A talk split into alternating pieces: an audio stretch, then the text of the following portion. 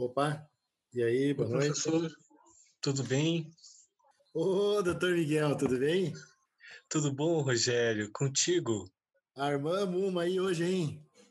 Pois é, muito obrigado pelo carinho, viu? Muito obrigado mesmo. É, deixa eu te apresentar, não sei se já conheceu o professor Cleverson. Tudo bom, professor? Esse que é o famoso professor Miguel Cleverson. O famoso. Oi, Edu, tudo bem? Tudo bom, tudo Oi, ótimo. Tudo jóia? O Miguel existe, não é uma cabeça de bacalhau, né? Não, nem mosca da cabeça branca. É. Não, não, que bom, que bom. Mas, Miguel, estamos começando com chave de ouro, abrindo com chave de ouro, viu? Estamos muito honrados com a tua participação aqui com o grupo. Obrigado, Cleverson. Eu que agradeço, honrado o convite de vocês e a lembrança. Tá bom? Ah, bacana. E a gente está vendo aqui, tem, já tem 30 participantes aqui.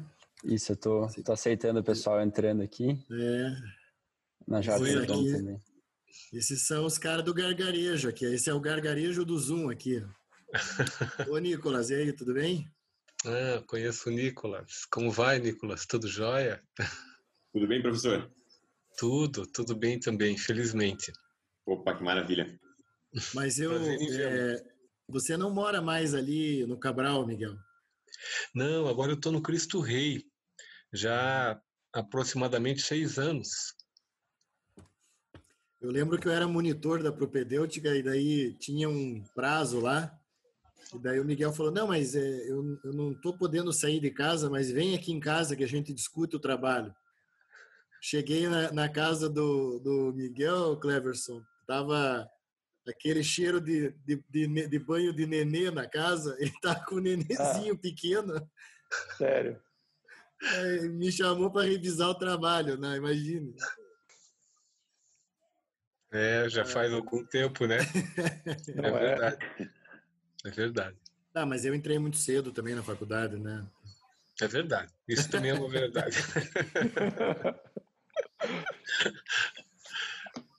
Pelo que eu tô vendo, eu sou o único, ido, o único mais velho aqui do grupo.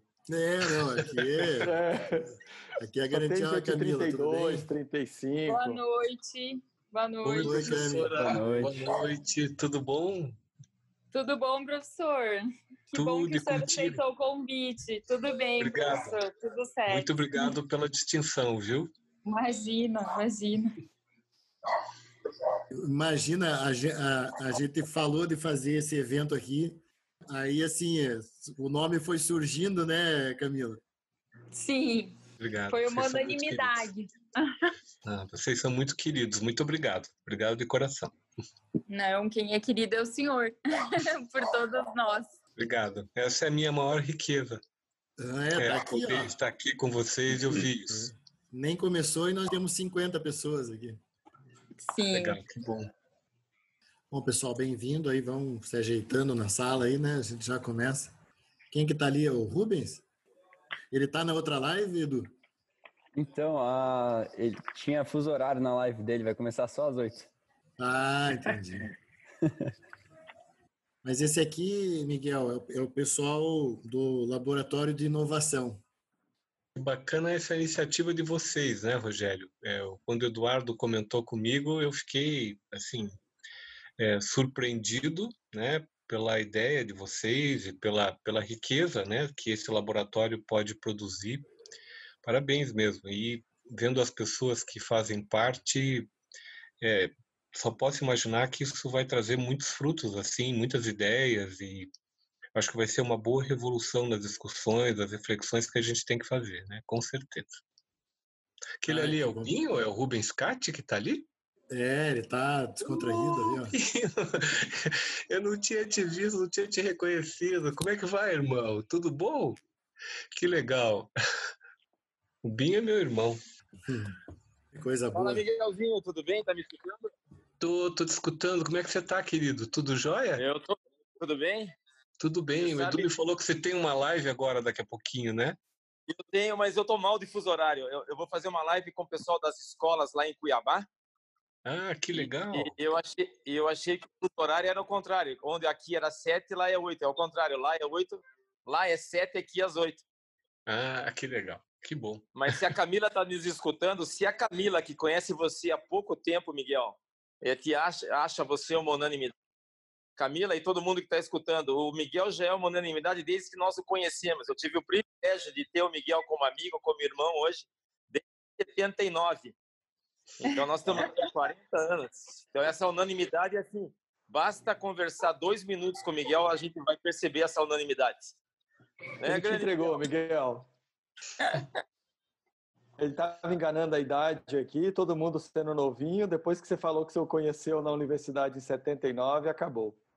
Não, eu, eu, eu não sei o Miguel, mas eu, eu já estou no grupo de risco, né, Miguel? Eu já passei dos 60, você ainda não. Tô chegando lá, Binho, tô chegando lá.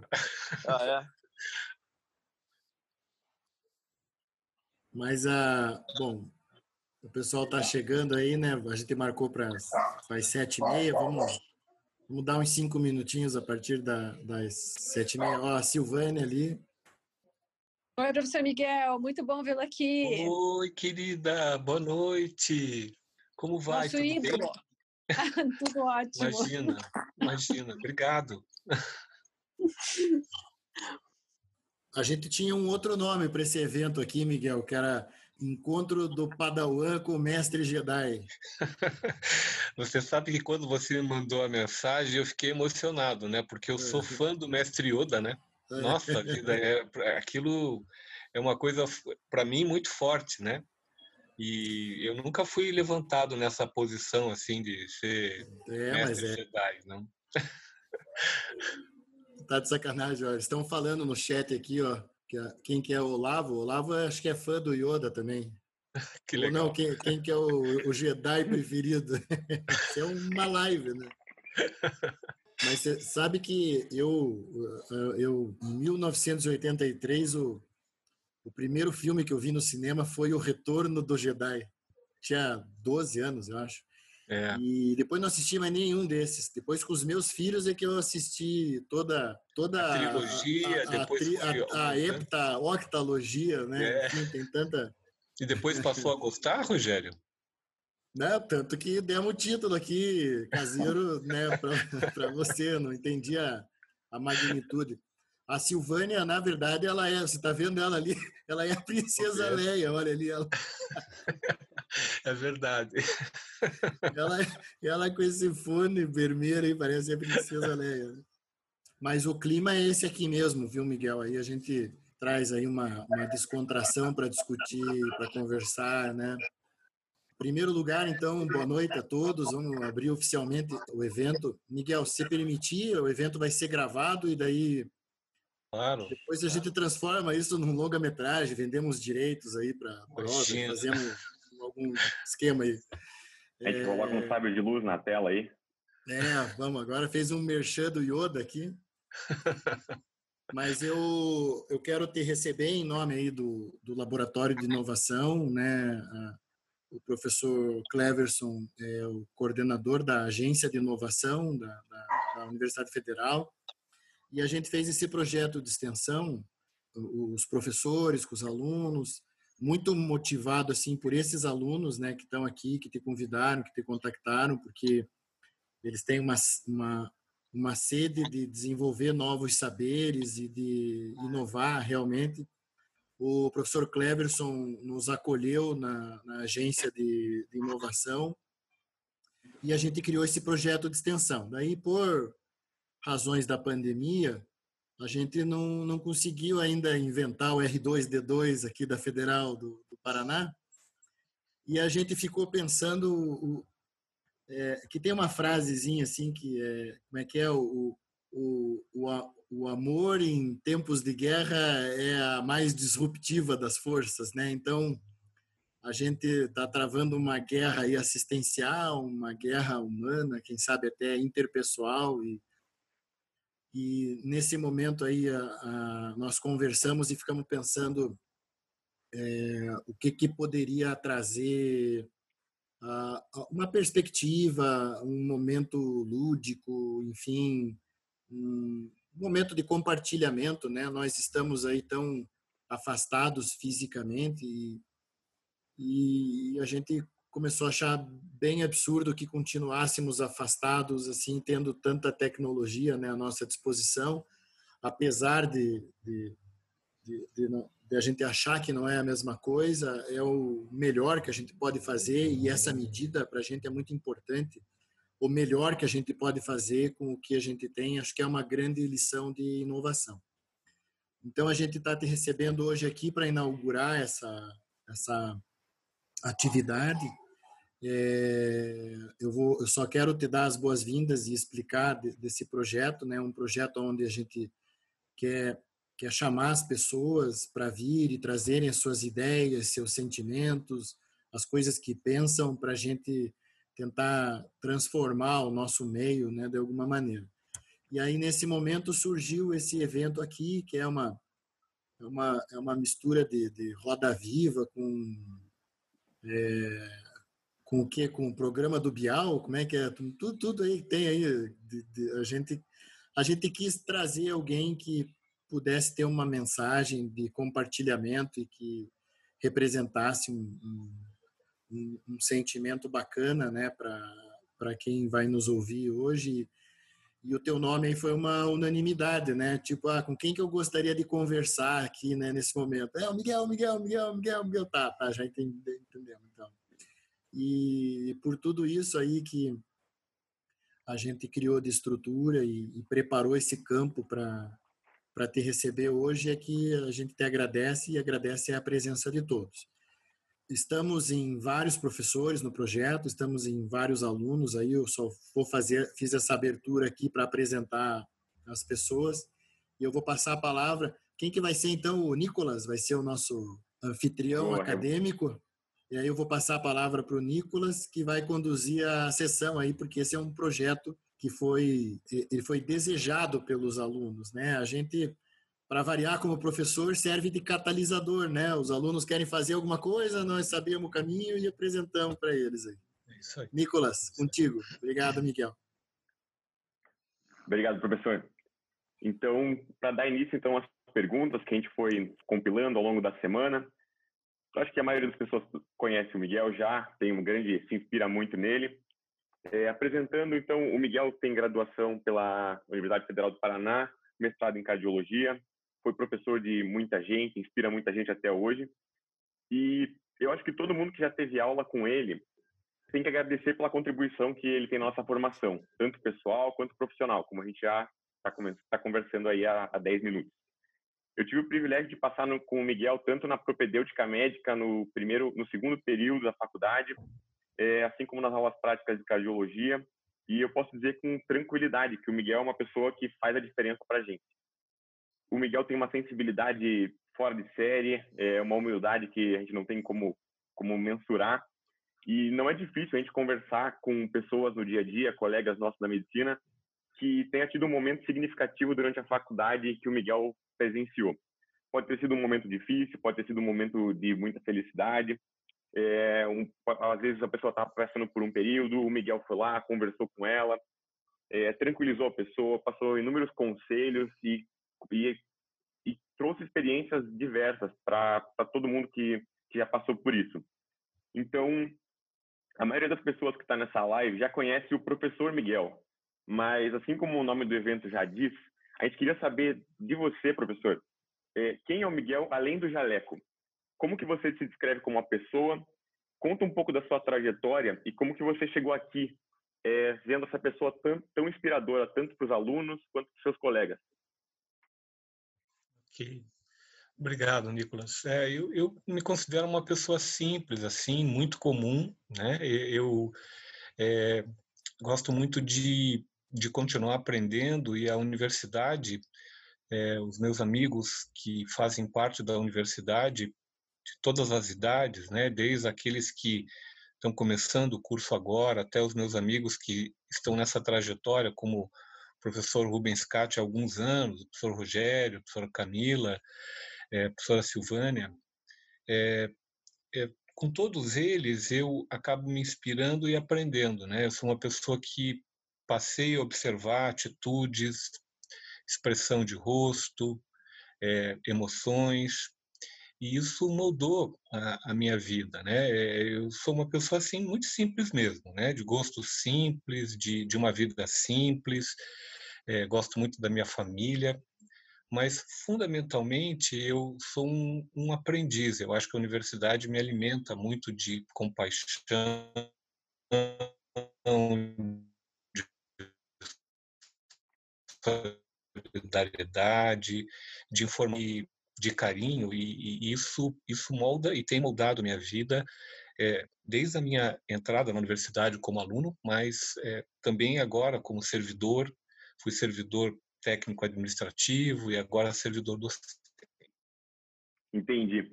E hoje, o que, que você acha que é a maior satisfação que você tem na sua profissão? Você já deu uma, uma, uma palhinha dessa resposta um pouco no começo, mas se puder explorar um pouquinho mais. É, então, eu acho que eu optei por ser professor, né? Então, como professor, é, eu acabei, em grande parte, abrindo, abrindo mão da minha atividade assistencial e ficando fundamentalmente com a, com a atividade de educação e de ensino. E a minha riqueza é a oportunidade de conhecer pessoas, né? Então, hoje eu tenho a felicidade de é, caminhando, na época que a gente podia passear em, em a lugares, encontrar sempre as interações que eu tive a oportunidade de ter são a, aquilo que me enriquecem, que fazem é, da minha vida realmente uma vida boa e uma vida feliz. Entendi. É, assim como para todo mundo, a nossa inspiração é o senhor, né? É, além disso um pouco, é, hoje, o que, que, te mais, o que, que mais te inspira, então, além dessas interações com as pessoas, além da, da tua perspectiva de professor, o que, que, o que mais te inspira? É, eu, eu passei a experimentar, é, Nicolas, eu não sei precisar de quanto tempo para cá, um nível de espiritualidade maior, né? Então eu me tornei uma pessoa, é, posso dizer assim, mais espiritualizada e é, passei a valorizar a pessoa é, como sendo algo fundamental. E eu vou explicar um pouquinho, se tiver tempo e me permitir, porque como médico eu acabei sendo educado na minha época de formação a atender doenças, né? não necessariamente pessoas. Né? Então a gente se preocupava muito em fazer diagnóstico, em dar remédio, e nem sempre a gente conseguia enxergar a pessoa que estava por trás. Né? E ao longo de alguns anos, e claro, inspirado em várias pessoas, eu posso dizer a minha família, os meus amigos, vários professores que eu tenho assim e guardo com, com muito carinho, eu fui é, valorizando um pouco mais cada pessoa, né? Cada pessoa com a sua magnitude, com a sua riqueza, com a sua diversidade e tentar, claro, entender aquela doença, aquele agravo de saúde naquela pessoa, né, com a sua magnitude. Então, hoje, é, eu procuro é, me tornar um profissional melhor, me tornar uma pessoa melhor, vendo a pessoa. Né? Eu, eu acho que eu experimentei essa transformação é, ao longo do meu processo de formação, né? Mesmo já formado, com a carreira de docente, eu tive um período em que eu tive atividade assistencial e depois eu optei por, por ficar mais na educação. Então, ao longo desse período, eu, eu passei a me espiritualizar um pouco mais e, e ver a pessoa. Eu acho que hoje o que me motiva mais, que me inspira é ver a pessoa não a pessoa paciente, mas a pessoa com quem eu convivo, meus amigos, minha família. Eu acho que isso me ajudou a, compreender melhor as minhas filhas. Tenho duas filhas que eu amo muito, passou a, me ajudar a compreender melhor é, a, os alunos com quem eu tenho a oportunidade de conviver e, e certamente mudou minha postura como médico também, né, com certeza. Então, eu acho que o que me inspira mais hoje é, é essa reflexão espiritual. É, com certeza. A gente tem falado bastante, né, na questão da, da jornada do paciente por trás da doença, por trás da, da doença e não só de paciente, como você falou, da família, dos nossos amigos e, e, e se espiritualizar nesse sentido, né? Professor, você podia falar um pouco mais para a gente como que foi a tua trajetória? Então, é, você falou dessa questão de dessa decisão de partir mais para a questão de professor e um pouco menos para a questão assistencial da medicina. Como que foi isso para você? É, os dilemas que você passou, que você sentiu na época e o que, que você tira disso hoje? É, então, eu acho que quando, quando eu, eu sou é, formado em 84 e a minha turma é uma turma grande, nós éramos em 160 alunos, depois vieram mais alguns que se desperiodizaram. Então, a nossa turma realmente é uma turma com mais de 160 alunos, né? E é, são pessoas que me ajudaram muito em vários sentidos, com vários exemplos de postura, de é, atitudes, com a sua inteligência, enfim, né, da, da sua maneira de ser. E eu é, sempre é, tive muita dificuldade de me inserir, porque eu procurava me comparar com as pessoas com as quais eu convivia, né, com os meus colegas de turma, né. E eu sempre perdia nessa comparação, né? Eu sempre achava que os meus colegas eram muito melhores do que eu, que sabiam mais, que conseguiam fazer mais coisas. E, e isso sempre me deixava, de alguma forma, frustrado, né? E quando eu consegui terminar a faculdade e passar na residência, eu percebi que eu me tornei uma pessoa arrogante. Né? Eu achei que eu sabia muito. Puxa, agora eu sou residente, eu consegui passar. Talvez eu não seja é, assim tão tão pior é, que eu é, do que os meus colegas, né? E no começo da residência, e logo no começo da residência, eu felizmente perdi isso porque eu percebi que eu tinha muita coisa para aprender. As angústias de lidar com pacientes no hospital, como é o hospital de clínicas, me fizeram é, realmente voltar para o chão, né? É, olha, peraí, calma, né? E isso fez com que eu fizesse algumas opções, né? A opção por escolher uma uma área de atuação, então a cardiologia ela veio baseada na inspiração de, de várias pessoas, é, a inspiração de tentar fazer parte do meio acadêmico, de é, tentar me inserir na educação, no ensino. Então eu assim que terminei a residência fiz a opção de começar o mestrado é, e quando eu consegui passar no mestrado e consegui entrar no meio acadêmico, de novo veio a vaidade, né? Então eu perdi de novo aquela certa humildade que eu adquiri com a residência, o pé no chão, sofrendo mesmo, né? Vendo as dificuldades que eram, né? É, e de novo a, a parte acadêmica acaba trazendo alguma vaidade, você acaba tendo uma certa fama, né? As pessoas passam a te conhecer é, pelo fato de você estar tá numa vitrine, né, que a universidade é. A universidade acaba nos colocando, é, de certa forma, numa vitrine. Né? Então, há um momento da vida da gente em que a gente acaba ficando famoso. Né? Então, o teu consultório começa a ficar com mais pessoas, as pessoas falam bem, né? Puxa, é, você se sente famoso, você se sente vaidoso e assim por diante, né? Mas felizmente, Nicolas, e e eu acho que isso é uma coisa que é, eu coloco como ponto de partida. É, eu tenho bons amigos, né? Amigos que todo dia me mostravam bondade, né? E felizmente o contato com a, a equipe, os alunos, a, a academia, é, me fez me sentir mais gente de novo, né? Fala, puxa, você não é assim, né? Você é uma pessoa simples, é, você está aqui com objetivo, com o teu trabalho. Então, eu acho que eu consegui, né, é, brevemente, talvez focar e ter um, um olhar mais para isso. E quando eu me perguntava o que, que eu gosto mais, né, se eu gosto mais de medicina, de, de olhar as pessoas, eu gosto mais da educação, de estar no ambiente de educação, eu sempre ficava na dúvida, né? Eu falei, puxa vida, mas eu sempre quis fazer medicina, por que, que agora eu tenho dúvida, né? É, na realidade, quando a gente educa, a gente não deixa de fazer medicina, né? Quando a gente está nesse lar. Então, eu achei que a educação é, me contemplava mais, porque eu poderia fazer medicina e, ao mesmo tempo, poderia estar envolto nesse ambiente, né? Isso, de certa forma, me fez é, mudar posicionamentos. Eu queria muito fazer pesquisa, eu queria muito fazer doutorado, e eu acabei deixando um pouco de lado isso, deixando um pouco de lado o projeto de doutorado para aceitar desafios. Então, aceitei alguns desafios no hospital, alguns desafios no departamento, depois tive a oportunidade de ir para a coordenação do curso.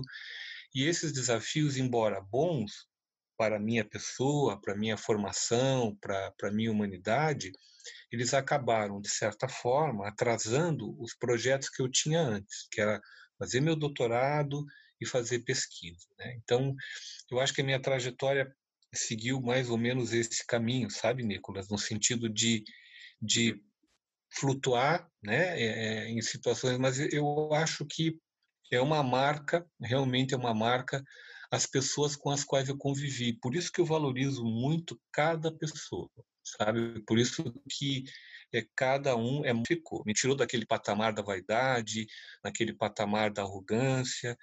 Espero que é, vocês compreendam o que eu quero dizer com isso. Né? Eu, eu, eu não critico quem tem vaidade, eu acho que a vaidade até, por um lado, é um, é um bom um bom impulsionador, né? mas no meu caso, eu, eu acho que colocar o pé no chão e olhar e, e me sentir a pessoa que eu sou, uma simples, foi muito bom para eu seguir no caminho.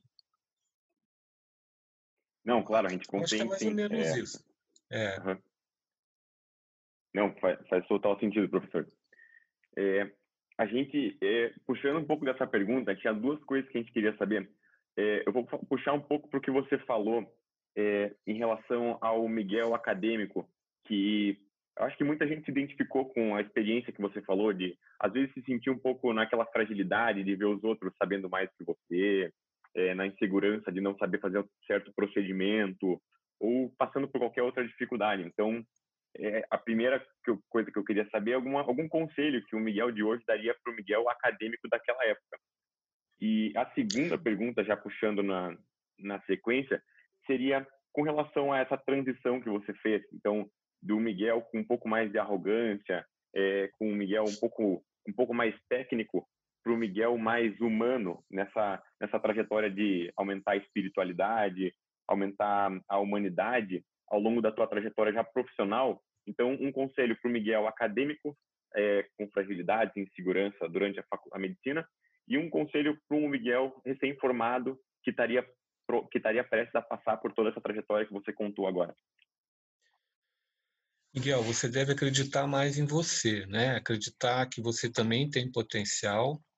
É, eu acho que é importante nós enxergarmos as nossas dificuldades, as nossas vulnerabilidades, né? É, por mais que eu quisesse saber tudo, saber fazer tudo, entender de tudo, eu não tenho essa capacidade e eu preciso conviver com ela, né? Não que eu tenha que aceitar não saber, eu preciso correr atrás disso, mas eu tenho que entender que isto faz parte de cada um de nós, né? Nós temos facilidades que são é, maiores para algumas coisas e, e, e menores para outras, né? Então, eu, o que eu diria para mim naquela época é assim, puxa, acredite mais em você, né? Foque, é, procure valorizar o que você tem de melhor, não olhe tanto para o lado, né? Se os teus colegas e eu realmente venho de uma turma de pessoas de muito destaque, né? Já eram na época e hoje são pessoas de muito destaque, inclusive internacional, não só não só aqui da nossa região, mas nacional e internacional. Então, não olhe para o lado. Eu acho que cada um é cada um. Olhe para você veja o que, que você pode melhorar. Então, eu é, é, aprendi que eu tinha que competir comigo mesmo, né? Que eu não tinha que é, aceitar o meu desânimo, que eu não tinha que aceitar a minha preguiça, inclusive que às vezes eu tinha que me pegar no colo, né? Tem alguns momentos que você fica frágil, fica vulnerável, que você precisa de carinho, né? Que você precisa de compreensão, né? Mas acreditar, se eu pudesse dar um conselho para aquele Miguel, é assim, acredite mais em você, olhe para você, e atinja o teu potencial. Se você conseguir ter tranquilidade, você está fazendo o teu melhor, esse é o teu melhor, né? E, e, e, isso é uma coisa que eu, que eu procuro, que eu almejo hoje também, tentar fazer o meu melhor dentro das minhas dificuldades, dentro dos meus defeitos, né? Dentro das minhas limitações. Claro, com certeza, então. É, professor, é, falando aqui nos bastidores, o Eduardo Cati quer fazer uma pergunta. Ele já vai entrar aqui, então a próxima pergunta, vou dar a palavra para ele. Legal. Boa Oi, noite, Edu. Miguel. Tudo ótimo. Tá, Boa noite. tá excelente poder ouvir suas palavras, é sempre muito inspirador. E a gente queria puxar uma pergunta agora um pouco sobre o que alguns defeitos e qualidades do Miguel que mais os amigos próximos conhecem. E até tem uma questão específica que até eu imagino que seja uma dificuldade que você possa ter tido, pelo que eu te conheço, da dificuldade de dizer não. E é uma coisa que até eu sinto comigo também. Eu queria saber se você já refletiu sobre essa questão, se isso realmente te afeta e o que você me daria de conselho até nesse sentido. Olha, Edu, é, eu vou começar por essa, então. É, eu digo para você que eu não tenho ainda um conselho para te dar. né? eu sempre que, por alguma forma, de alguma maneira, eu, eu digo não, eu, eu não consigo, eu sempre me culpo. É, por que, que você está dizendo não? Né? É porque você está com preguiça, porque você não está num bom dia. Eu sempre fico me questionando se de fato eu não posso fazer alguma coisa para ajudar, né? Porque é, eu, eu acho que nós, como pessoas, nós precisamos nos dar as mãos. E cada um tem o seu momento de dificuldade. E às vezes o momento de dificuldade da outra pessoa se resolve se você der a mão. E às vezes dar a mão é fazer alguma coisa, por mais simples que seja. Às vezes isso te tira da tua situação de conforto. É, então, assim, hoje eu tenho, se eu tenho com as pessoas com as quais eu convivo, e aí eu falo para você assim, né? Eu, eu sempre procurei valorizar muito as minhas meninas, a minha esposa, os meus amigos. Eu tenho muitos conhecidos, mas tenho bons amigos, assim, eu não tenho tantos, não. Assim, aqueles amigos que eu posso dizer são meus irmãos, eu, eu, eu, eu não tenho tanto. Eu tenho um determinado grupo, tenho pessoas que eu considero muito, mas eu não sei se são meus amigos, se me consideram como eu considero, né? Então, para estas pessoas, eu, eu acabo, olha, eu tenho isso com a minha família, eu tenho isso com meu amigo, então isso para mim serve como argumento para dizer não, né? Mas se é alguma coisa assim que, puxa, hoje eu estou cansado, é domingo, queria ficar na boa, eu não, eu, eu prefiro abrir mão do meu conforto, né? Para ajudar quem precisa. Eu acho que ajudar quem precisa faz parte é, de você olhar as pessoas, de você ser solidário, de você ser um servidor, né? Eu sempre me considerei um servidor, né? É, eu, eu acho que a universidade me proporcionou essa visão, né? É, nós estamos um, num ambiente que é um ambiente univer, universal, né? Universidade. E alguns de nós têm um papel. E o nosso papel é servir, né? Nós, como médicos, servimos as pessoas que precisam de nós. Eu, como docente, sirvo a, a academia, sirvo a docência além de servir as pessoas que, que dependem de nós. Então, com este papel, eu acho que tem que ajudar. Então, hoje eu diria para você, puxa, se eu tenho um compromisso com você, olha, combinei de almoçar com o Eduardo, comentei de almoçar com teu pai, né? Ou, ou, ou, de te visitar em casa, como eu já fiz, né? Já fui no aniversário do teu pai aí, é, jantar com vocês. Eu, eu não vou desmarcar esse jantar para, puxa, me pediram para fazer aquele, olha, desculpa, hoje eu não vou poder, eu tenho uma coisa para fazer. Mas se eu tô assim, olha, tô tranquilo, é sexta-feira, queria assistir uma série com a minha esposa, eu vou falar para ela, olha, tudo bem para você se eu ajudar, né? Se ela disser tudo bem, eu vou ajudar. Eu, eu abro mão, né, desse meu momento. Eu acho, eu me sinto melhor assim. Se isso é certo, se isso é errado, Edu, você vai descobrir né? Eu acho que é como você se sente bem, né? Então, no meu caso, eu me sinto bem assim. É, dois defeitos, né? É, eu acho que o primeiro defeito é a paixão. Eu é, sou muito intenso naquilo que eu gosto e às vezes sou muito intenso na defesa daquilo que eu acredito e isso me torna colérico e faz sair da razão, falar alto, é, ficar com o olho arregalado, né? É, me deixa taquicárdico. É como se você saísse do sério, né? Mas eu normalmente faço isso por paixão, por intensidade. Tive isso uma vez no conselho universitário, tive isso uma vez no departamento com um colega professor, em que eu cheguei até a discutir, mas assim, sempre por paixão, né? Não por raiva. Mas eu acho que isso não é uma coisa boa.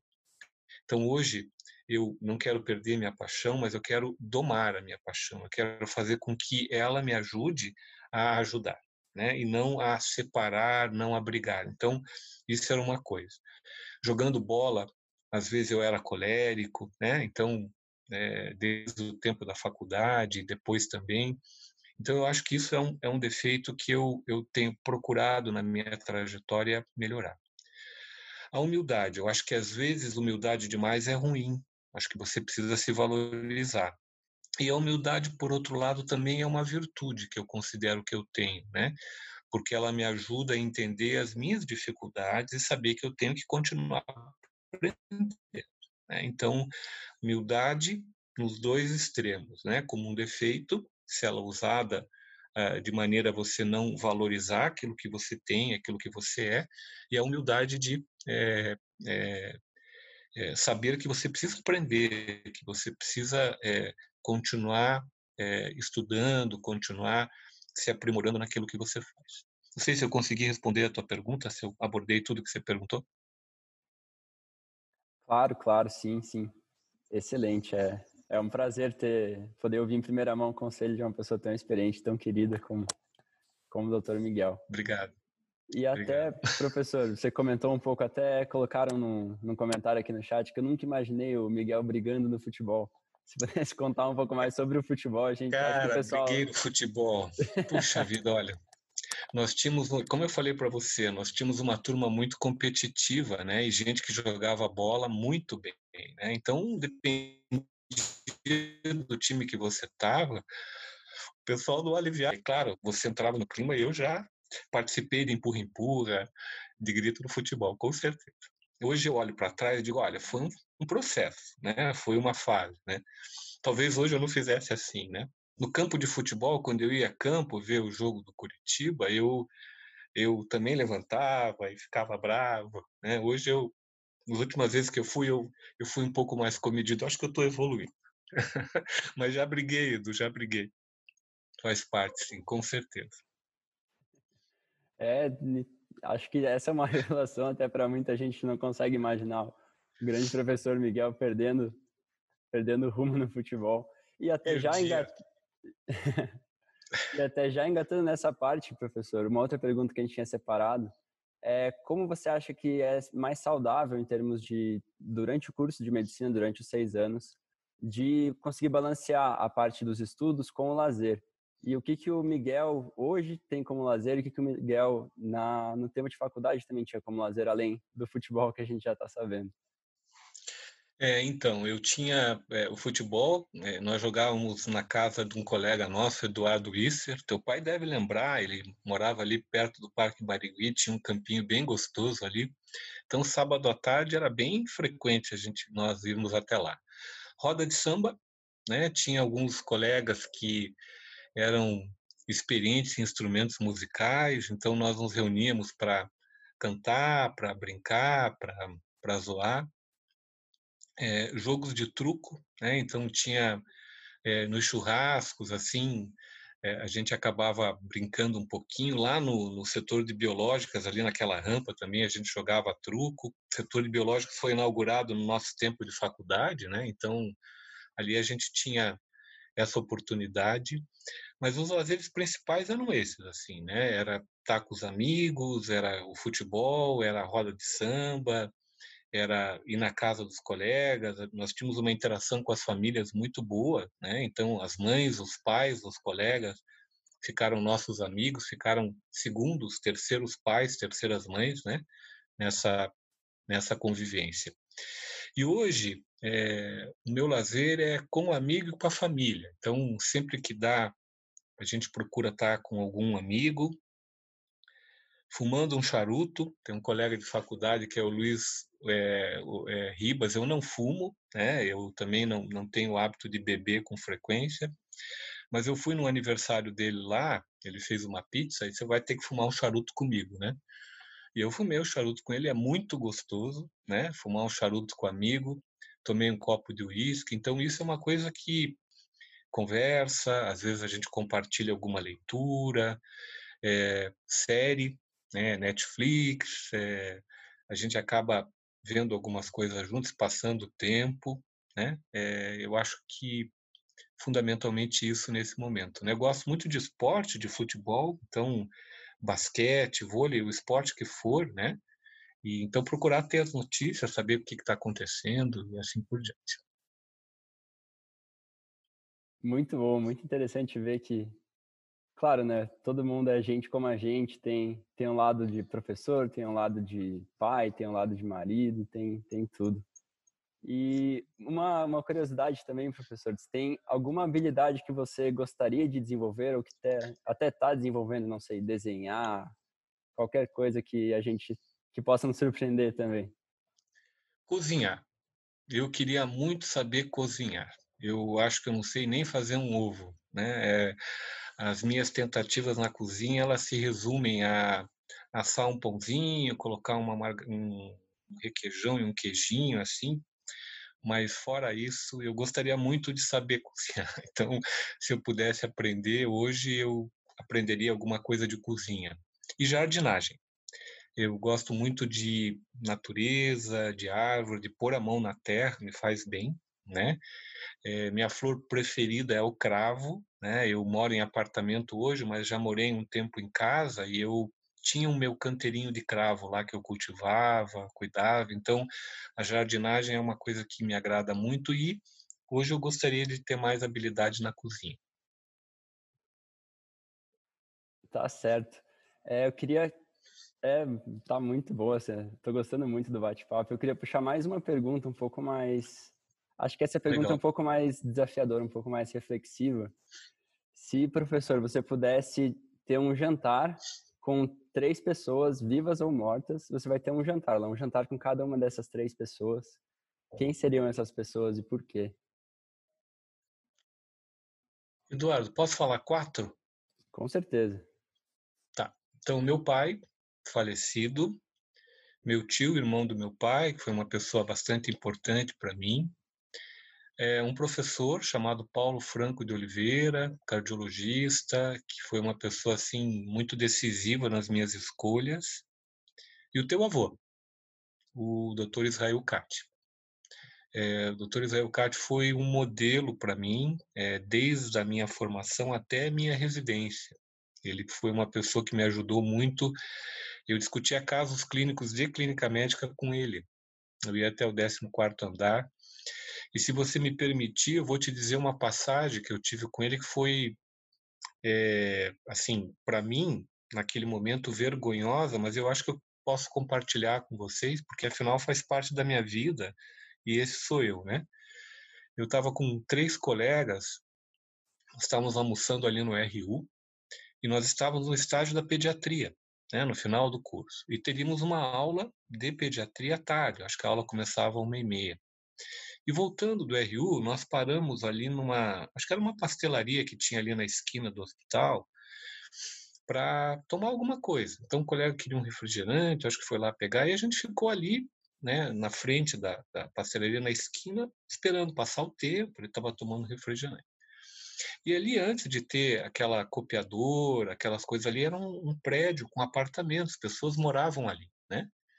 E tinha um casal que estava tirando compra do carro, né? Tinha, acho que no mercado, alguma coisa. E nós estávamos ali do outro lado da rua, tal. E acho que aconteceu alguma coisa com alguma sacola, caiu. E, e acho que tinha um colega nosso do grupinho ali de quatro que estava olhando. Imagino que foi isso, assim. E aí começou um bate-boca do nosso colega com com essa pessoa. E aí, quando o colega estava atravessando a rua, a gente viu e nós fomos com ele. E começou aquele bate-boca, gente, ó, para, vamos sair daqui. Quem que estava olhando ali, de braço cruzado? O teu vô. Nós, no estágio da pedigree, ali, de braço cruzado, só olhando. Meu Deus, e agora, né? Aí gente saiu, né? Fomos lá, professor, desculpa, não, não, sai daqui, vamos para lá, vamos para lá. Assim, deixou, falei, bom, agora dançamos, né? Vai reprovar no estágio, o que, que ele vai pensar da gente? Nada, né? Ele só perguntou o que, que aconteceu, a gente contou, deu risada, não falou nada. Por, por incrível que pareça, aquele sorrisinho, ele era um homem muito sério, né? E depois daquilo, eu particularmente fiquei muito próximo dele. Eu tinha medo dele, né? Porque ele sempre era muito sério, né? A gente respeitava muito e tinha medo. Então, essa passagem até desagradável, né? Que que a gente viveu e que ele presenciou, né? Acabou me aproximando dele, né? E eu fui convidado por ele para fazer pediatria. Ele até me propôs é, um estágio no Canadá para eu fazer cardiologia pediátrica e, e, vir trabalhar. Então, esse foi um dos momentos que eu tive dúvida assim, entre aceitar a proposta dele e a proposta de ficar na medicina de adulto. Né? Então, por isso que eu é, gostaria muito, se pudesse, comer um caranguejo com o teu avô. A última vez que eu vi ele, você, ele, teu pai estavam comendo caranguejo. Não sei se você lembra disso, mas faz alguns anos já. É isso aí. Nossa, eu, infelizmente não lembro dessa cena, mas é, é um prazer enorme poder ouvir essas passagens, dá um orgulho e muita saudade do meu avô também. Ele é. também tá, tá na minha lista dos jantares. e, professor, mais uma, mais uma pergunta, se... Não, deixa, deixa eu só fazer, só fazer uma claro. interrupção, né? Porque como é, eu sei cozinhar para esse jantar aí, tá? Só para... Você, se eu pudesse aumentar a lista, certamente estaria nela, Rogério. Com certeza. Não, mas é, nem que, nem que eu não soubesse cozinhar. Eu ia dizer que sei só para estar no jantar, entendeu? Legal. Mais uma coisa que eu tenho que aprender com você, com certeza.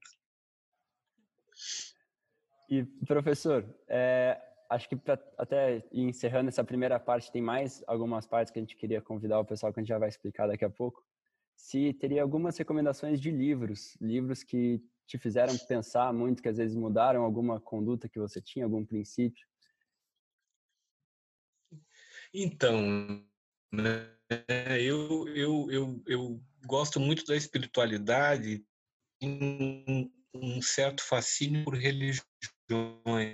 Eu fui criado educado como católico Testamento, depois do Testamento, e agora a minha vontade é ler livros de outras religiões, né? independente de qual seja a religião. Então, a Bíblia é um livro que eu indico. Né? O segundo livro é o livro O Físico, de Noam Gordon, que é a história de um médico, São Lucas, assim, é, é uma, uma história que me marcou muito. O terceiro é O Confessor, Taylor Caldwell. Um livro que eu acho que é difícil de encontrar, é, eu procurei já, eu, eu tinha, emprestei e acabei ficando sem. E acabei ganhando de um colega de vocês que encontrou num sebo. Então eu tenho ele, um livro de sebo aqui, que é o Taylor Caldwell, O Confessor. É, o quarto livro seria um livro de Rubem Alves, né, que é, é um, um, filósofo, um escritor que me inspirou muito enquanto educador. É, é eu tenho vários deles, mas assim eu citaria o Médico, né, e Lições do Prazer, né, que são dois livros bem, bem marcantes. E um livro que, que sempre me inspirou, que é, me procurou é, me mostrar o sentido da amizade é O Pequeno Príncipe, de Fernão Capelo Gaivota. Então, são esses livros assim que eu tenho na, na memória, que são livros que, se você me perguntar de pronto, eu falaria que são os livros mais marcantes que eu tive a oportunidade de ler. Tá, tá ótimo. Muito, muito obrigado, professor, pelas recomendações. Eu queria passar de volta a palavra para o Nicolas, que ele queria fazer mais algumas perguntas. Acho que ele vai entrar agora. Legal. Valeu, Kátia. É, professor, então, ainda nessas referências culturais, a gente falou de livro, você comentou de séries de Netflix com a sua esposa. É, o que, que você está assistindo no momento? Ah, então, é, nós acabamos de assistir A Casa de Papel, e estamos assistindo uma, uma série que é Lista Negra. É, tem, são sete temporadas, né? Que é muito interessante, assim, é, de investigação, de, de, de tramas, que, que nós gostamos muito. E tem uma série no Amazon Prime, que é o This Is Us, que também nós estamos assistindo. Então, acabamos A Casa de Papel, tem o Us e tem o, o, o A Lista Negra. São essas que a gente está tá vendo agora. Entendi. E... Pô, o Us é sensacional, né?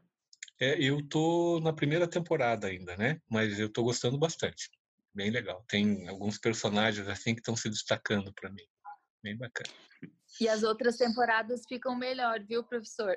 É, que legal, uhum. que legal, Camila. Obrigado. Eu achei melhor que a segunda e a terceira melhor. Se alguém tiver uma dica de como eu faço para ver a quarta, que não está disponível. Não está disponível, ah, puxa vida. Eles estão pedindo, no, eles estão pedindo no chat. Ah, o Nicolas respondeu, né? Já mandei ali. Tem no Amazon Prime. Isso aí. É, o único problema, o único problema desses é que é, a gente chora muito, né? Eu é, choro em todos. É isso aí.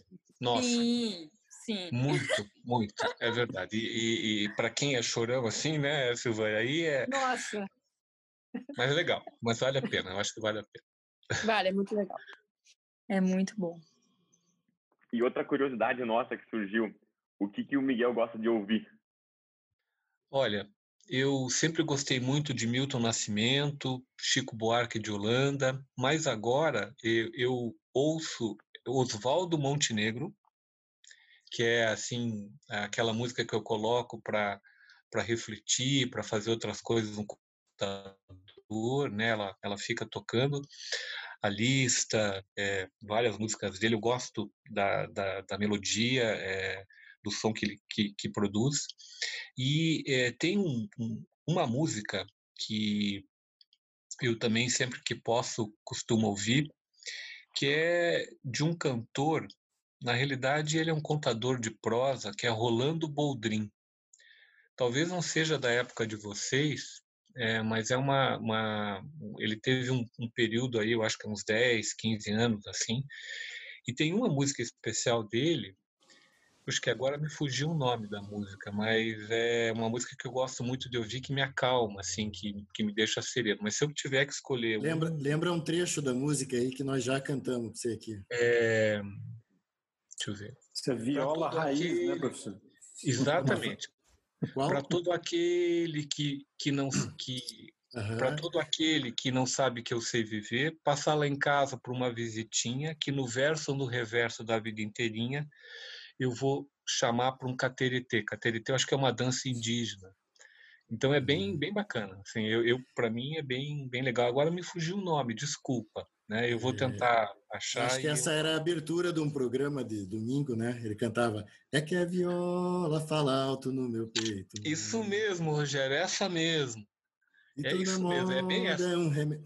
Ó, e toda é que a viola então. fala alto no meu peito, mãe, e toda moda é um remédio para os meus desenganos. Isso aí. Daí que ele Não manda é uma essa. bonita. É, esse Profe cara é Professor, fera. Rogério, era viola minha viola. Lembra Você conhece? Viola Marco? minha Você... viola. Sim, eu sou fã de Rolando Boldrin, claro. Ué. Olha só, olha só. Viola raiz, isso é, é, música de chão mesmo. É isso aí, música de chão. Parabéns, então eu gosto professor. muito da melodia dele, do som, e hoje Oswaldo Montenegro. Gosto do Chico Buarque, gosto do Milton Nascimento, mas hoje Oswaldo Montenegro, que seria o cantor que eu, que eu ouço mais. Pô, muito legal. Posso que o pessoal vai começar a ouvir também, quem é... ainda não ouve. É, acho que é uma boa iniciação aí. Vida Marvada, isso mesmo.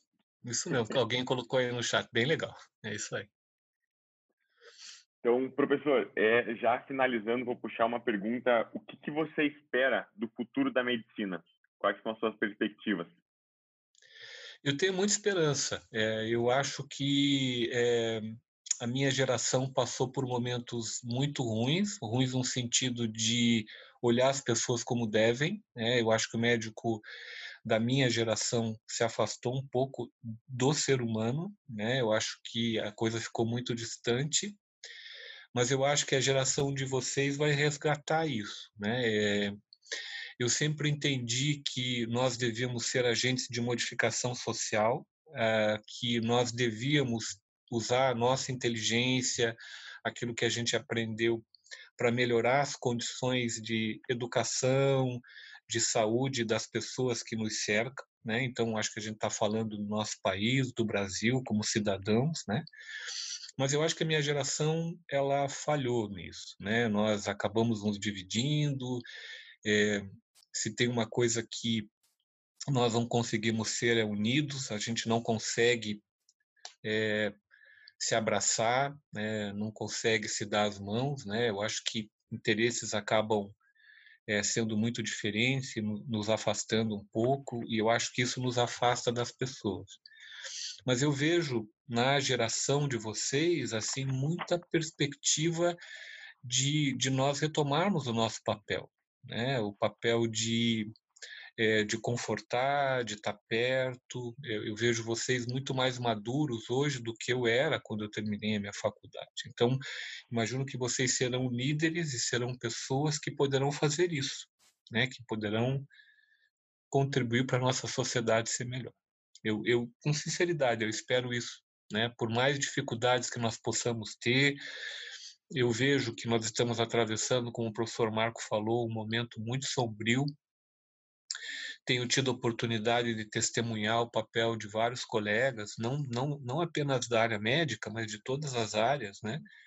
fazendo um trabalho maravilhoso né? e contribuindo realmente para que esse momento sombrio não seja de todo sombrio, que haja alguma luz. Né?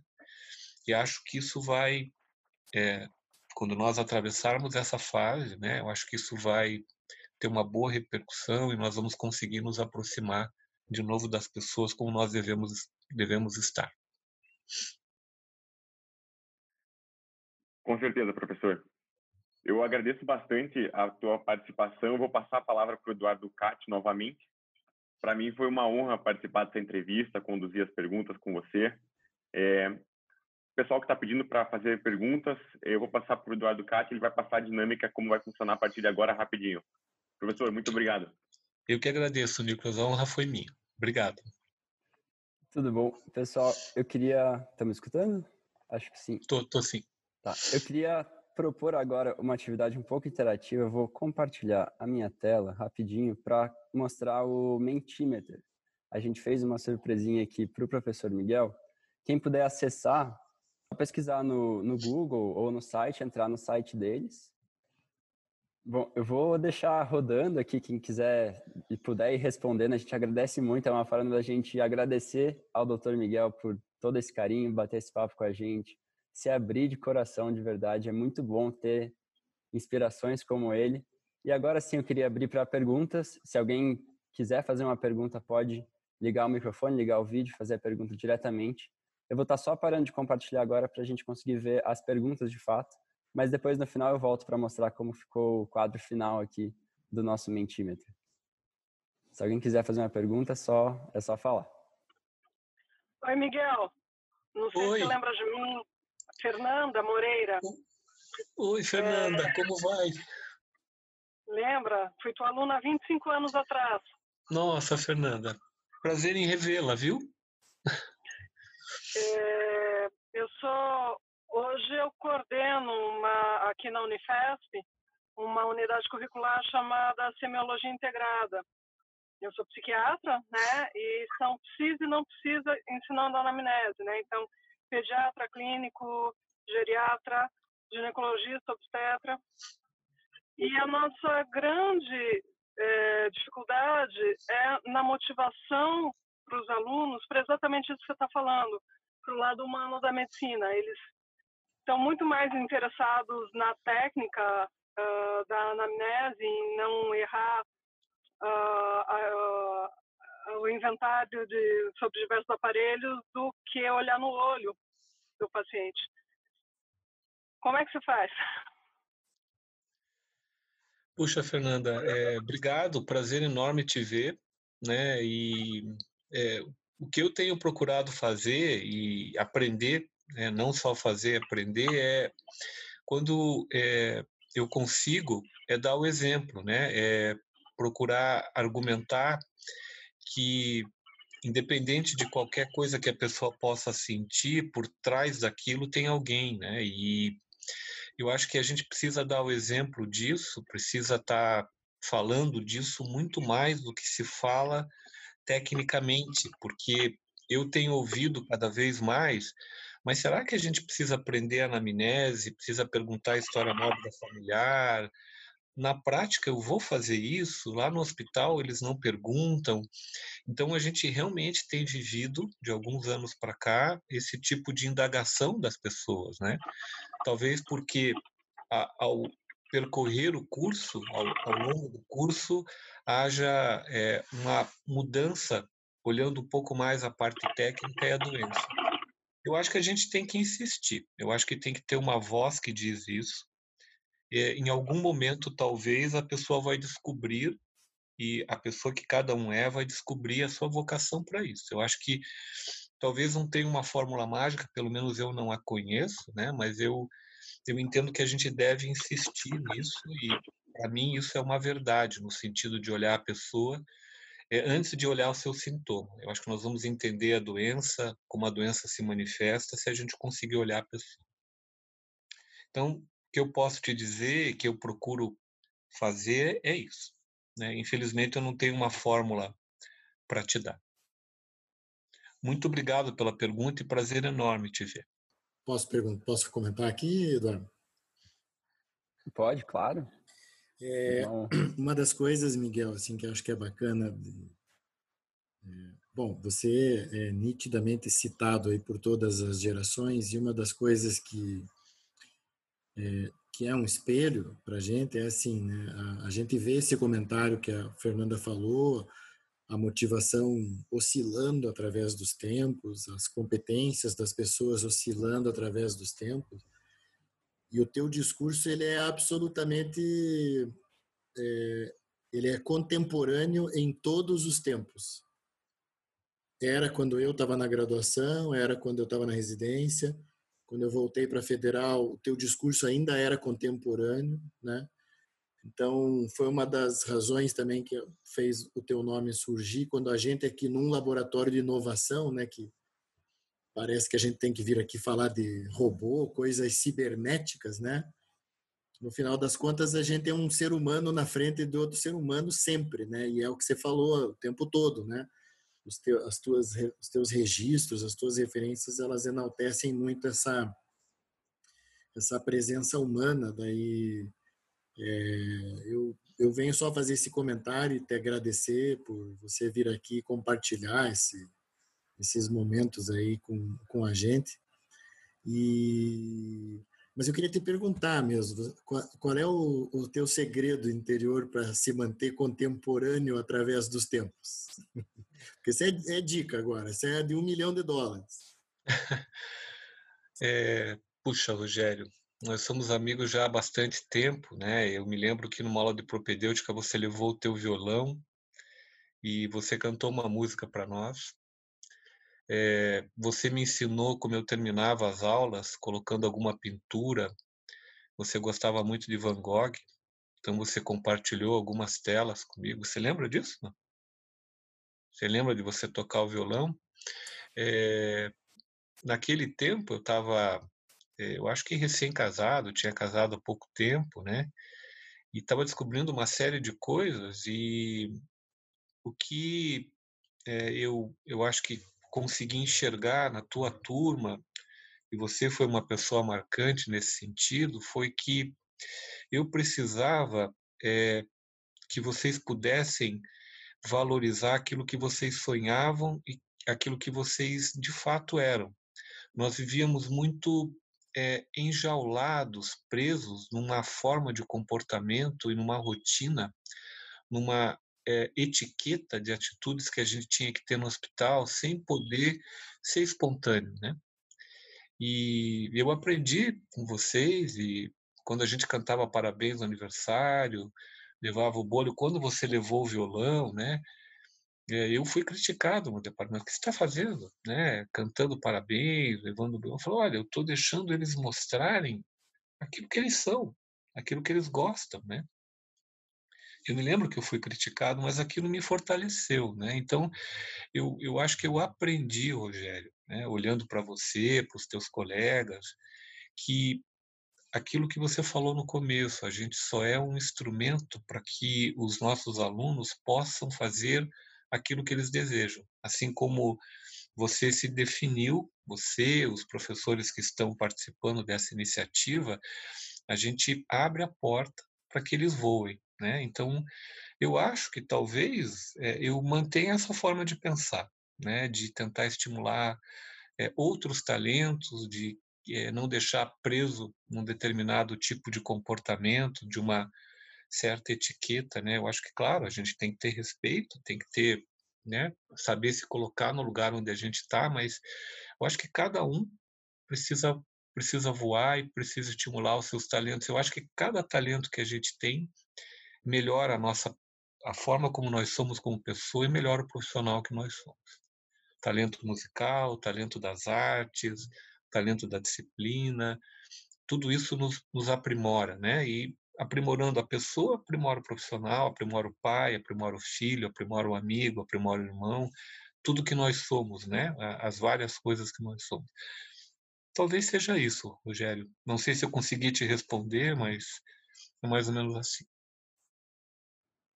Bom, professor, tem, estava vendo aqui no chat, tem mais duas perguntas de Legal. Qu quando que você descobriu, decidiu fazer a medicina e qual o grupo de samba favorito?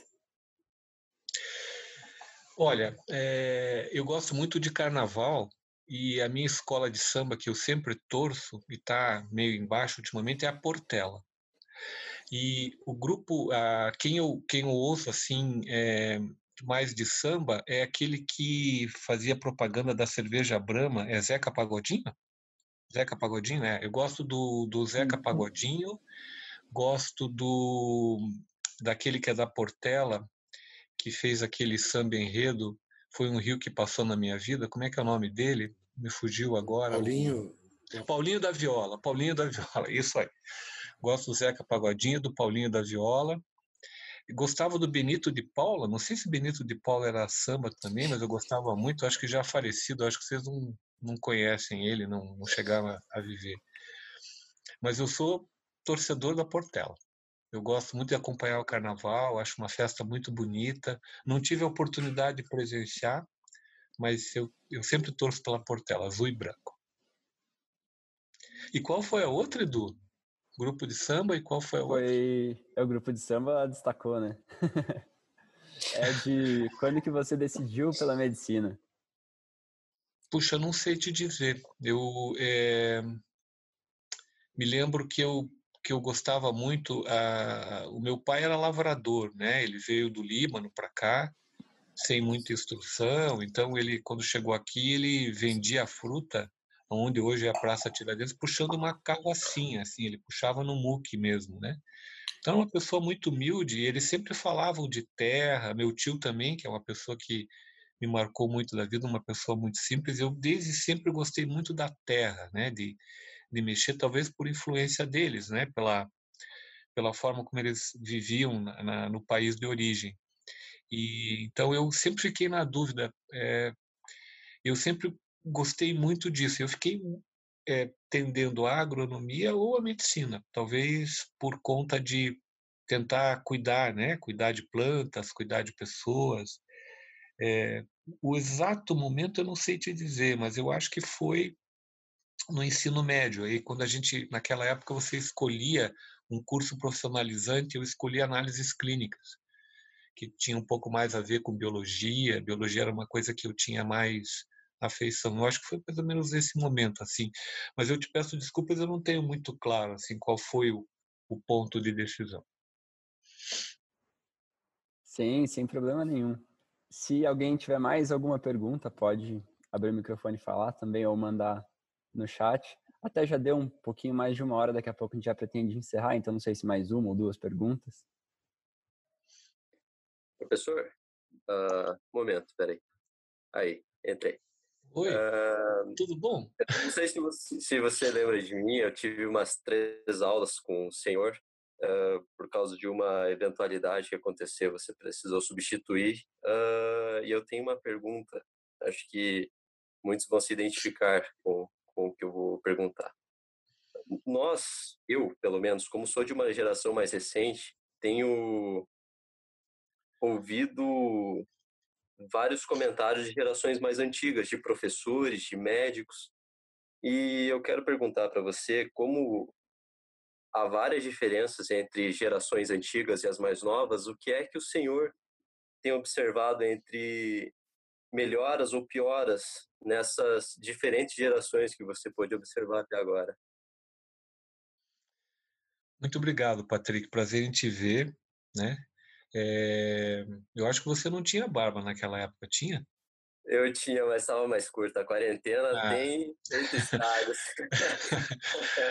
Legal. Eu também estava de barba, tive que tirar por causa da, da que não dá para ficar atendendo pessoas com barba, né? Daí eu tive que tirar.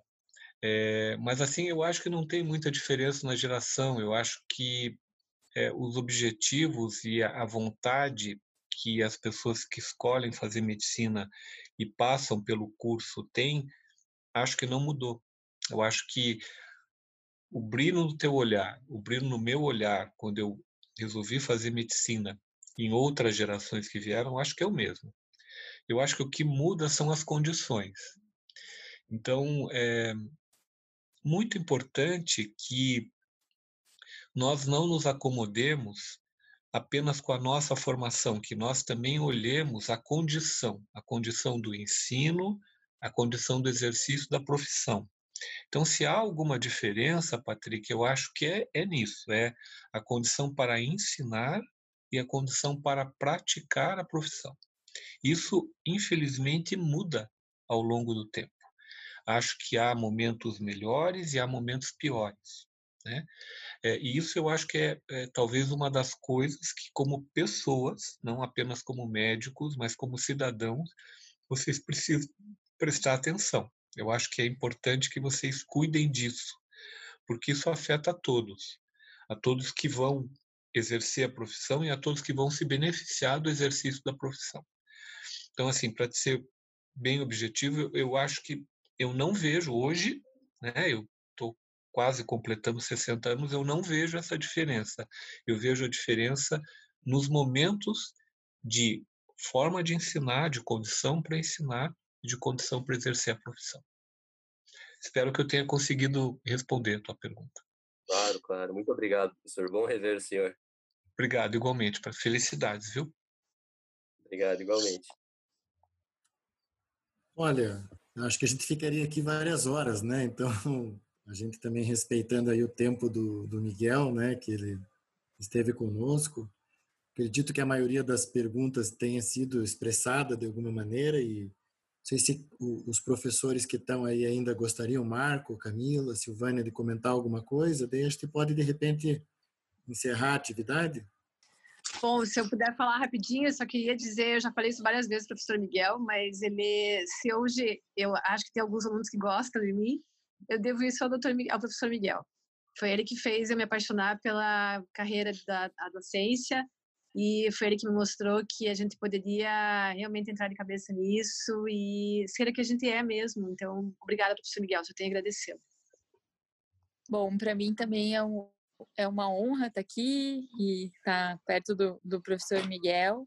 Também fui aluna dele, ele também foi homenageado pela minha turma, né? É, na verdade, ele é o nome da minha turma. E, e é uma pessoa que, assim, é, tocou muito a gente. É, e é uma pessoa que é muito especial, assim, uma pessoa iluminada, né? Hoje a gente escutou coisas assim que eu achei maravilhosas, brigas em estádios de futebol, é, rodas de samba, carnaval, coisas que eu não imaginava que eu ia escutar do professor Miguel e foi fantástico, fantástico. Então, assim, foi demais. Muito obrigada, professor. Obrigada mesmo. Eu queria colocar uma palavra, tá, Miguel? É, eu queria dizer assim que é, para todo mundo que teve oportunidade de participar aqui, isso é o que é um exemplo de médico, de professor, de, de homem. É realmente muito gratificante, viu, professor? Eu gostaria de saber também se tem algum projeto de pesquisa em andamento para clonar o senhor, porque há 26, 27 anos atrás eu já queria que o senhor desse praticamente todas as matérias da clínica médica, não desmerecendo os outros professores, mas eu só tenho a agradecer porque boa parte é, do do trato que eu tenho com meus pacientes hoje, com a maneira de olhar o ser humano, eh, de entender o problema, de empatia, né? Acho que essa é uma palavra muito importante aqui. Eu aprendi com o professor. Obrigado e todos que estiveram aqui hoje, isso é um exemplo a ser seguido. E isso não muda de geração a geração. Posso dizer isso, tá bom? Boa noite a todos. É, desculpa interromper, não sei se algum professor ainda mais gostaria de falar. Só queria finalizar com um agradecimento para o professor Miguel. Eu não sei se o senhor lembra de mim. Eu sou filha da enfermeira Ana Valesca. E vou me emocionar um pouco. É... Desculpe. Antes de eu entrar na, na universidade, ainda na época de pré-vestibular, ah, desculpa. A minha mãe me falava muito do senhor, sabe? Professor, como o senhor era um médico muito humilde. E uma vez ela me contou que ela viu o senhor dando água para um paciente na boca. Isso me emocionou muito. Então, peço desculpas, mas mesmo antes de entrar na faculdade, o Senhor já me inspirava muito pela humildade. Então, eu quero só agradecer e parabenizar o Senhor, porque o Senhor é um exemplo para mim. É isso. Obrigado, querido. Muito obrigado.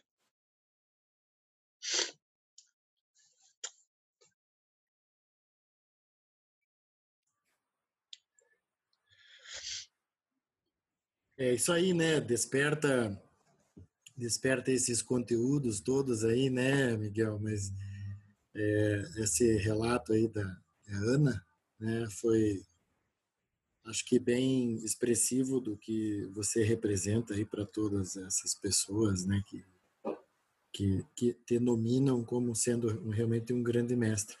Mas a gente tem passagens aqui, né? Imagine, foi monitor de propedêutica é, tem um, uma passagem assim que acho que vale a pena eu compartilhar aqui antes da gente encerrar, porque eu uso isso em aula até hoje. Quando eu vou explicar assim que os alunos perguntam, mas o que que é empatia, o que que é Daí eu falo assim, uma vez eu eu estava numa aula com o professor Miquel e tinha um paciente que estava lá na clínica médica e estava num processo assim de, de, de, de, bem avançado, né, com tumor no pulmão, enfim. E, e, da nossa conversa toda ali na, na, na aula de propedêutica, né, o, o, o, o, paciente ele ficou tão à vontade assim com a gente, né? Imagine, eram alunos ali, eh, acho que era no é, era quinto período, né, Miguel? É. O paciente ficou tão à vontade ele talvez fosse morrer dali algumas semanas. Ele chega, olha para o Miguel, olha para a gente e fala assim: é, vocês, é, vocês podem me ajudar numa coisa aqui, porque eu estou internado aqui e eu tenho uma conta para pagar. E naquela época não tinha Nubank, PayPal, não tinha nada disso, né? O paciente abre a, a, a gavetinha dele, não sei se vai lembrar dessa cena, Miguel, mas ele abre a gavetinha ele dá, o Marco, ele dá o boleto pro Dadá lá, que é da nossa turma, ele dá o boleto pro Dadá. Aí ele dá o cartão para mim, só que ele dá a senha do cartão pro Miguel, que era para eu e o Dadá ir pagar a conta para ele, entendeu? Então, é, você veja, a, a, a gente tá ali, né, num, é, eu tô falando de uma história, isso aí, de 20 e tantos anos, 25 anos atrás, e quando eu converso assim com, com, os alunos, eles me perguntam, mas o que, que é empatia? Como é que cria conexão com alguém? O que, que é importante para a pessoa? Eu sempre uso esse exemplo desse paciente, porque a gente chegou ali para, é, em tese, né, treinar, fazer uma anamnese, mas a gente aproveita tanto o contato humano que, que o paciente, e o paciente tem tanta confiança na gente e, e, e, tem tanta esperança que vai sair, tem tanta coisa envolvida nessa cena, né? É, e ele dá o boleto para um, o cartão para o outro, a senha para o outro. Daí, aí o professor Miguel pega, assim, que, assim, fala, olha, nós vamos encaminhar isso aqui, pode deixar. E, e, e aí foi quando a gente daí, eu e esse meu colega aí, que é o Paulo Henrique, aí a gente acabou descobrindo a importância do serviço social, chamamos, né? E, uh, acho que tem bastante a ver com a pergunta do Patrick, né? A gente realmente podia ter ido ali, tira a história, o professor dá a nota e acabou, mas na verdade aquilo se transformou em a gente conhecer o lado humano de toda uma rede de pessoas e eu não tinha dimensão do que era o trabalho do serviço social, pessoas que ajudam né, nessa e em outras inúmeras circunstâncias e então se eu pudesse fazer uma fotografia do que é empatia é, esse seria o momento o momento em que a gente quebra a barreira do que a gente está ali fazendo tecnicamente e, e, avança na pessoa que cada um pode ser né fantástico Valeu? Obrigado. Muito vamos obrigado. Convidar, não sei como é que fica isso aí, mas eu, como eu gosto de música, vamos abrir o microfone e aplaudir para ver como é que fica. Todo mundo abre o microfone e aplaude. Vamos lá.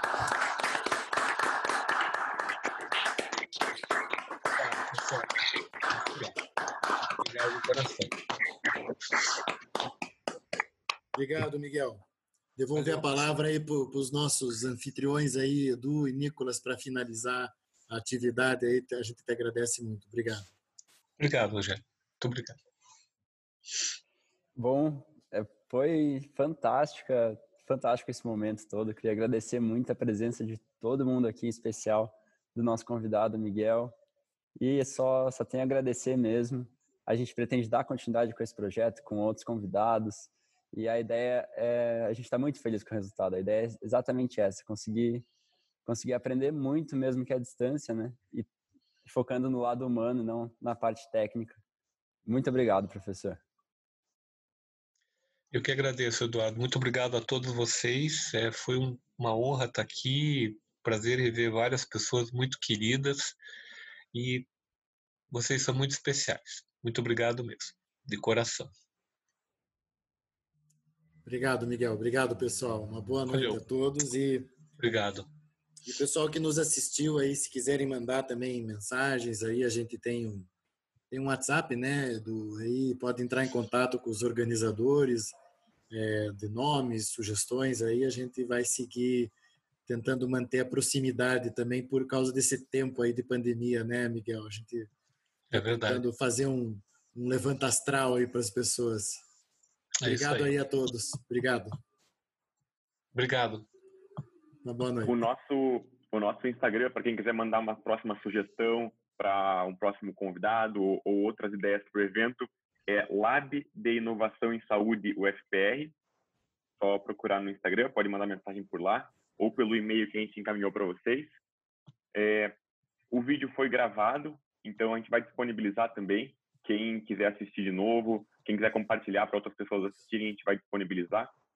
E e a gente está dando continuidade aos projetos do Laboratório de Inovação, é, tanto por essas lives como outros projetos. Quem tiver interesse em participar, é, manda mensagem para gente. E, e é isso aí, pessoal. A gente agradece a presença de todos, é, essa uma hora e meia aí. Acredito que todo mundo tenha se inspirado muito. E é isso, a gente, a gente agradece e podemos finalizar, eu acho. Muito obrigado. Obrigado, Nicolas. Obrigado a todos. Uma boa noite.